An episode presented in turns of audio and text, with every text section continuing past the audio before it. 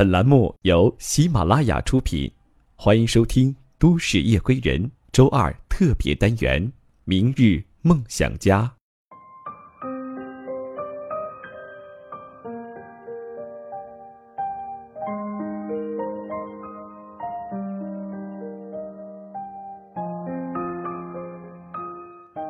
欢迎收听今天的《都市夜归人》，我是十里铺电台的主播梓潼。本档节目由喜马拉雅和十里铺电台联合制作。在今天的节目当中，我要和您分享的故事名字叫做《爱是梦想最好的向导》。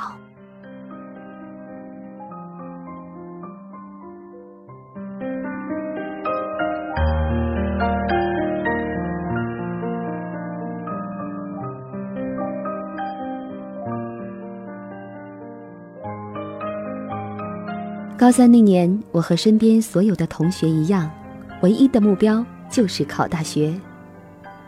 我的成绩一向不好，当别人在考虑考什么大学的时候，我只知道我要考大学，一本就好。如果是个二幺幺，那就是关爷爷显灵，我一定年年去夫子庙给他老人家烧香拜佛。二模刚考完，我自己知道发挥的不好。一个人跑到操场奔跑，跑着跑着，天空就落起了雨，给画面也增加了一些悲壮感。我淋个全身湿，回到班上，收拾书包，二话不说，直接走出教室门外，刚好被班主任撞个正着。班主任对我说：“不打算在校上晚自习。”我说。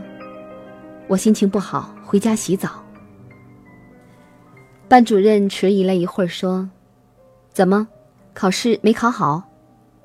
我点了点头，说：“嗯，没发挥好。”班主任摇了摇头，说道：“你回去吧，从明天起你在学校寄宿。”我被突如其来的要求搞得莫名其妙。回到家里，妈妈给我做了丰富的晚餐。明显比之前丰富的多，看样子，班主任已经跟老妈沟通过电话，今晚这顿也将是我最后的晚餐。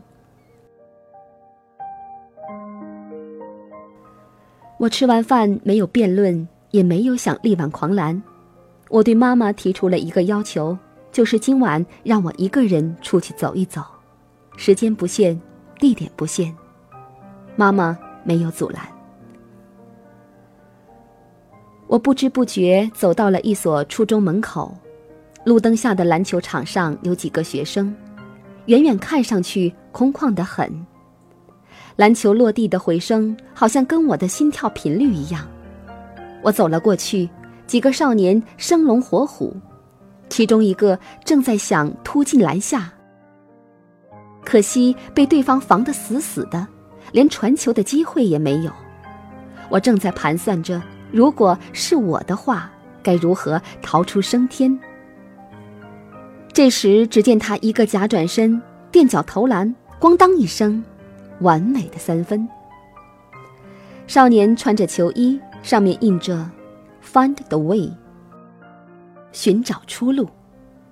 是啊，我的出路在哪里？是奋起一搏绝杀，还是听天由命？我不知道。我记得上次思考这个问题还是在初三的时候。在思考这个问题之前，我还是一个桀骜不驯的孩子。一次，班主任深夜来到宿舍，正好在窗外目睹了将磁带盘头、阴阳怪气挑逗旁边帅气小生的我。只记得我刚说出：“公子，您说我美吗？”就被推门声吓个半死，连最后那个“妈”的长音都没有发好。班主任离开宿舍后五秒不到，全宿舍都哈哈大笑起来。只是那一晚我一宿没睡着。班主任让我搬出去住，一是为我好，二是怕我影响其他同学。除此之外，他还将我的位置调到讲台旁边，就是一个与黑板呈九十度直角的位置，也是离老师最近的位置。据说这个位置只有两种人才有资格享受：一是学习好的，二是调皮捣蛋的。很显然，我并不是来享受的。从此，我跟老师吃一样的粉笔灰，我也出乎意料地改掉了抖脚的毛病。但是我必须要有尊严，我心中堆满了无处发泄的无名火，整个方脸上写着一对愤怒。一开始，老师让我回答问题，我会故意说不会。后来，我自己领悟到。尊严这件事跟高冷无关，索性一改常态，变得高调起来。上课回答问题成了我每天的必修课。我到现在还记得，我第一次举手回答问题，全班同学和老师的目瞪口呆。我吃了一学期的粉笔灰，最后我去了省重点。妈妈打电话给班主任表以衷心感谢，班主任说了这么一句：“你儿子不笨，你得告诉他该走哪条路，他自然会找到出路的。”妈妈把班主任的话原封不动地告诉了我，我没听明白，不过我并不否认我不笨这个事实。到了省重点，我问了周围人的中考分数。才知道我的水平并不高，我在我们班排倒数，果然是人比人气死人。不过大爷，我心态好，我不跟你们比成绩。高一那年，我看隔壁班的语文老师如花似玉，圣诞节我在众目睽睽之下将礼物送给了他，原以为可以展开一段轰轰烈烈的师生恋。只可惜老师在春节结了婚，我打算跳楼以捍卫我死去的爱情，可惜我当时在二楼，生怕跳不死反而来个骨折，生不如死，又悲伤过度，没有力气爬到更高的楼层，就索性待在教室里不吃不喝，饿了一天。晚上回家，看妈妈准备了一桌好菜，自然将爱情抛到脑后。最后，我总结出一个结论来安慰自己：留得青山在，不怕没柴烧。这样一来就是五年。如今，老师的孩子都可以打酱油了，而我还停留在单身没人要的地步。高二一年，我在校文学社供稿，打着切磋文学的口号。实则是勾搭学妹，暗度陈仓。学妹单纯喜欢我这款文理兼备、出口成章的阳光大男孩。我自然走出失恋的阴影。几次在学校碰到那个美女老师，也镇定自若，居然还有勇气上前一步向老师问好。那时校杂志社征集纪念刘胡兰的诗稿，我想都没想写了一首。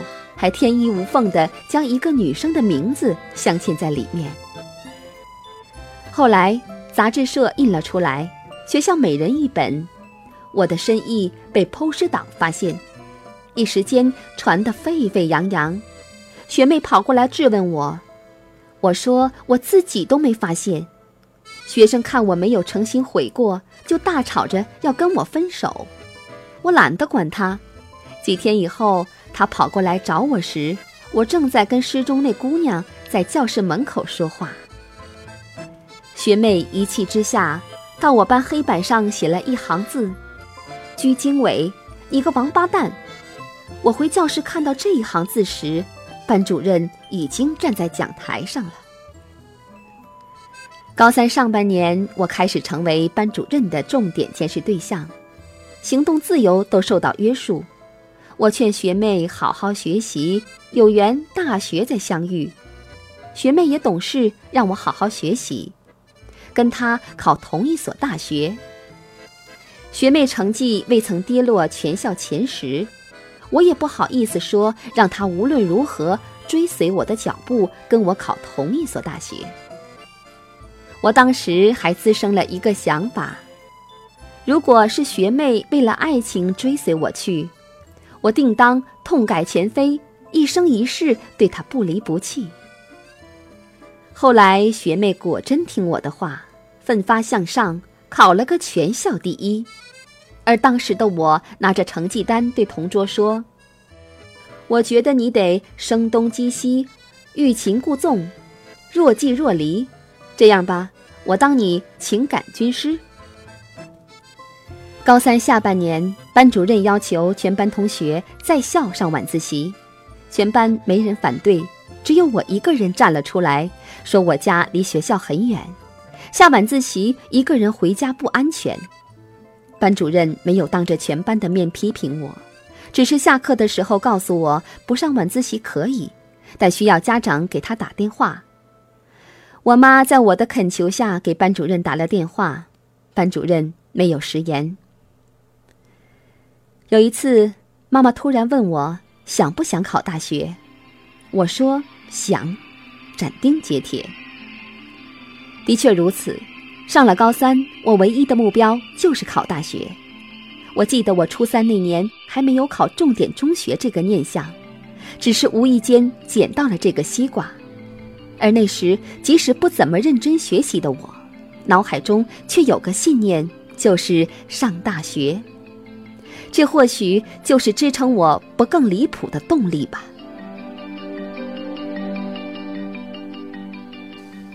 直到那次二模。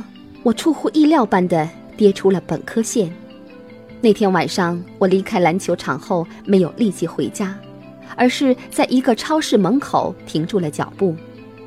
超市门口有对母子，小男孩看样子只有五六岁的样子，脑门上贴着一颗五角星，十分得意地对他妈妈说：“妈妈，是不是以后每天老师奖励我五角星，妈妈就带我来超市买吃的？”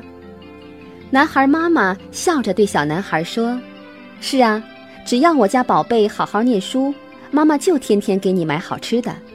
等你考上大学，妈妈就给你一下子买很多好吃的。”小男孩跳着问：“妈妈，那我什么时候可以考上大学呀？”小男孩妈妈说：“宝贝不着急，等你长大了，宝贝就能考上大学。宝贝只要听老师的话，好好学习。”妈妈就会很开心的。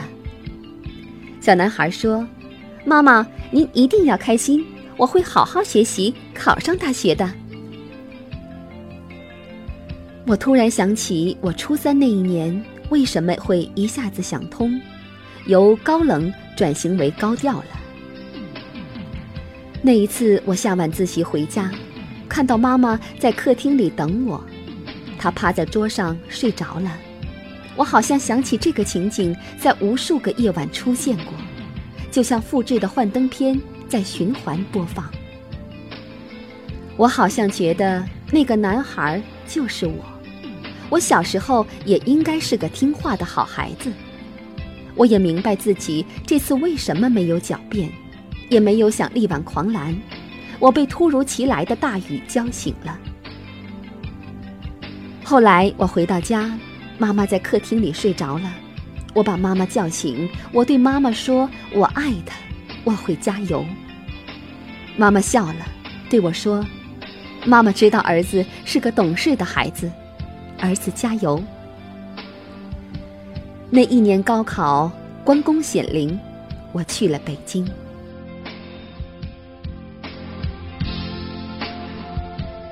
年轻的时候，我们都曾有过梦。但我们不知道该怎么走，我们在寻找出路的时候，一路的荆棘会磨损我们的斗志，我们会懈怠，会偷懒，会放纵，会颓废，会忘记曾经的自己。但我们不会将自己弃之千里，不经意间的触动，也许就是颠覆性的唤醒，而爱就是最伟大的触动。从一点到另一点，看似千万种方法到达，有些误入歧途，有些跌入深渊，有些看似快捷，到最后却发现此路不通；有些迂回百转，到最后却能柳暗花明。不同的选择，便会有不同的人生。即使一开始选错了，亡羊补牢也为时不晚。这个世界不是为任何人而设计的，要学会把握可以改变的事情，学会接纳无法选择的事。你要记住，不到最后关头，千万不要放弃。当然，如果你不知道路该怎样走的时候，不妨听听身边爱的声音，他们是你人生最好的向导。每次我想感动你，我们却更有距离，是不是都用错言语，也用错了表情？其实我想感动你，不是为了抓紧你，我只是怕你会忘记，有人永远爱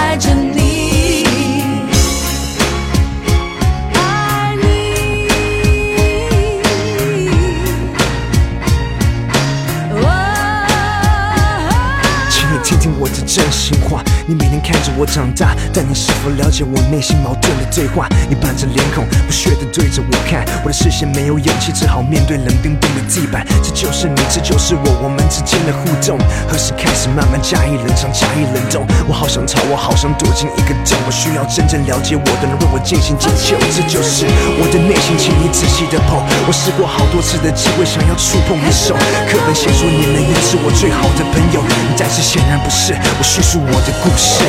每次我想感动你，我们却更有距离，是不是都用错言语，也用错了表情？其实我想感动你，不是为了抓紧。好的，亲爱的朋友，感谢各位收听今天的节目。您可以关注十里铺广播，收听更多精彩节目，加入我们的 QQ 幺六零零五零三二三群。我们下期节目再见。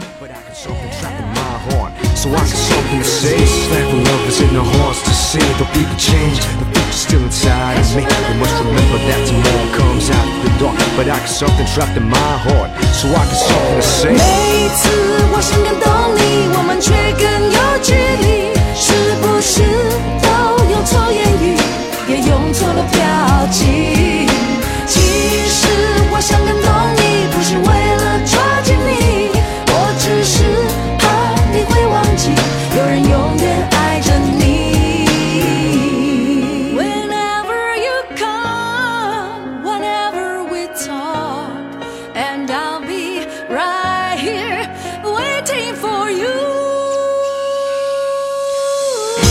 so 曾经说过，当我站在十字路口，只要有你在，我不会经历漫长的夜去等待。现在十字路口只有我独自站，没有对象寻找答案，只好自我反叛。看，我其实没那么好战，我也希望说话可以婉转，不让你心烦。对你开口好难，我想要无话不谈。我的人生，我的个性其实没那么烂，这就是我的内心，请你仔细的剖。我好想回到过去，看你微笑，摸摸我头。课本写说你们已是我最好的朋友，如果换个公式，我切到不同故事。